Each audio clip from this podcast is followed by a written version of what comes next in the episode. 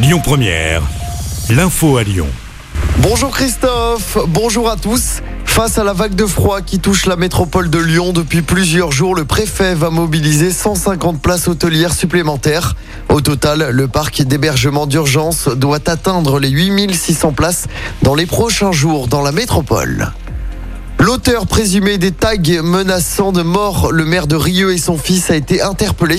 Il s'agit d'un adolescent de 15 ans. Son écriture a été comparée grâce à des travaux qu'il avait rendus dans son établissement scolaire. L'individu a nié les faits en garde à vue. Il doit être mis en examen. Les salariés de la FNAC Pardieu se mobilisent aujourd'hui pour leurs conditions de travail. Ils ont prévu de débrayer à partir de midi. Un rassemblement des salariés aura lieu ce vendredi. À la mi-journée, ça va se passer devant le magasin du centre commercial. Dans l'actualité locale, un homme blessé par arme à feu à la guillotière mercredi soir. Ce dernier venait d'agresser deux personnes avec un couteau avant d'être touché par balle. Le tireur présumé a pris la fuite. Il est activement recherché. Une enquête a été ouverte. La cigarette devant les écoles à Écully. À la fin des vacances de février, il sera interdit de fumer aux abords des écoles et des crèches. La ville a signé une convention avec le comité de la Ligue contre le cancer. Au total, une dizaine d'espaces sans tabac vont donc être créés dans les semaines à venir. Des panneaux seront installés pour rappeler l'interdiction de fumer aux abords des écoles.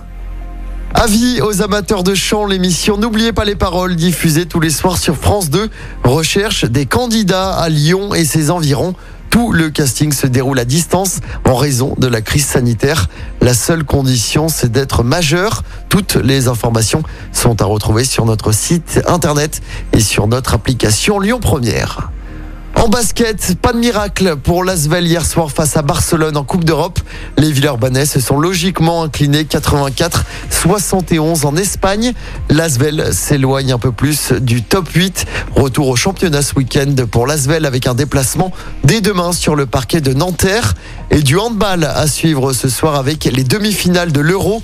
L'équipe de France affronte la Suède pour une place en finale. Coup d'envoi de ce match à 20h30. L'autre demi-finale opposera le Danemark à l'Espagne. Écoutez votre radio Lyon Première en direct sur l'application Lyon Première, lyonpremière.fr et bien sûr à Lyon sur 90.2 FM et en DAB+. Lyon Première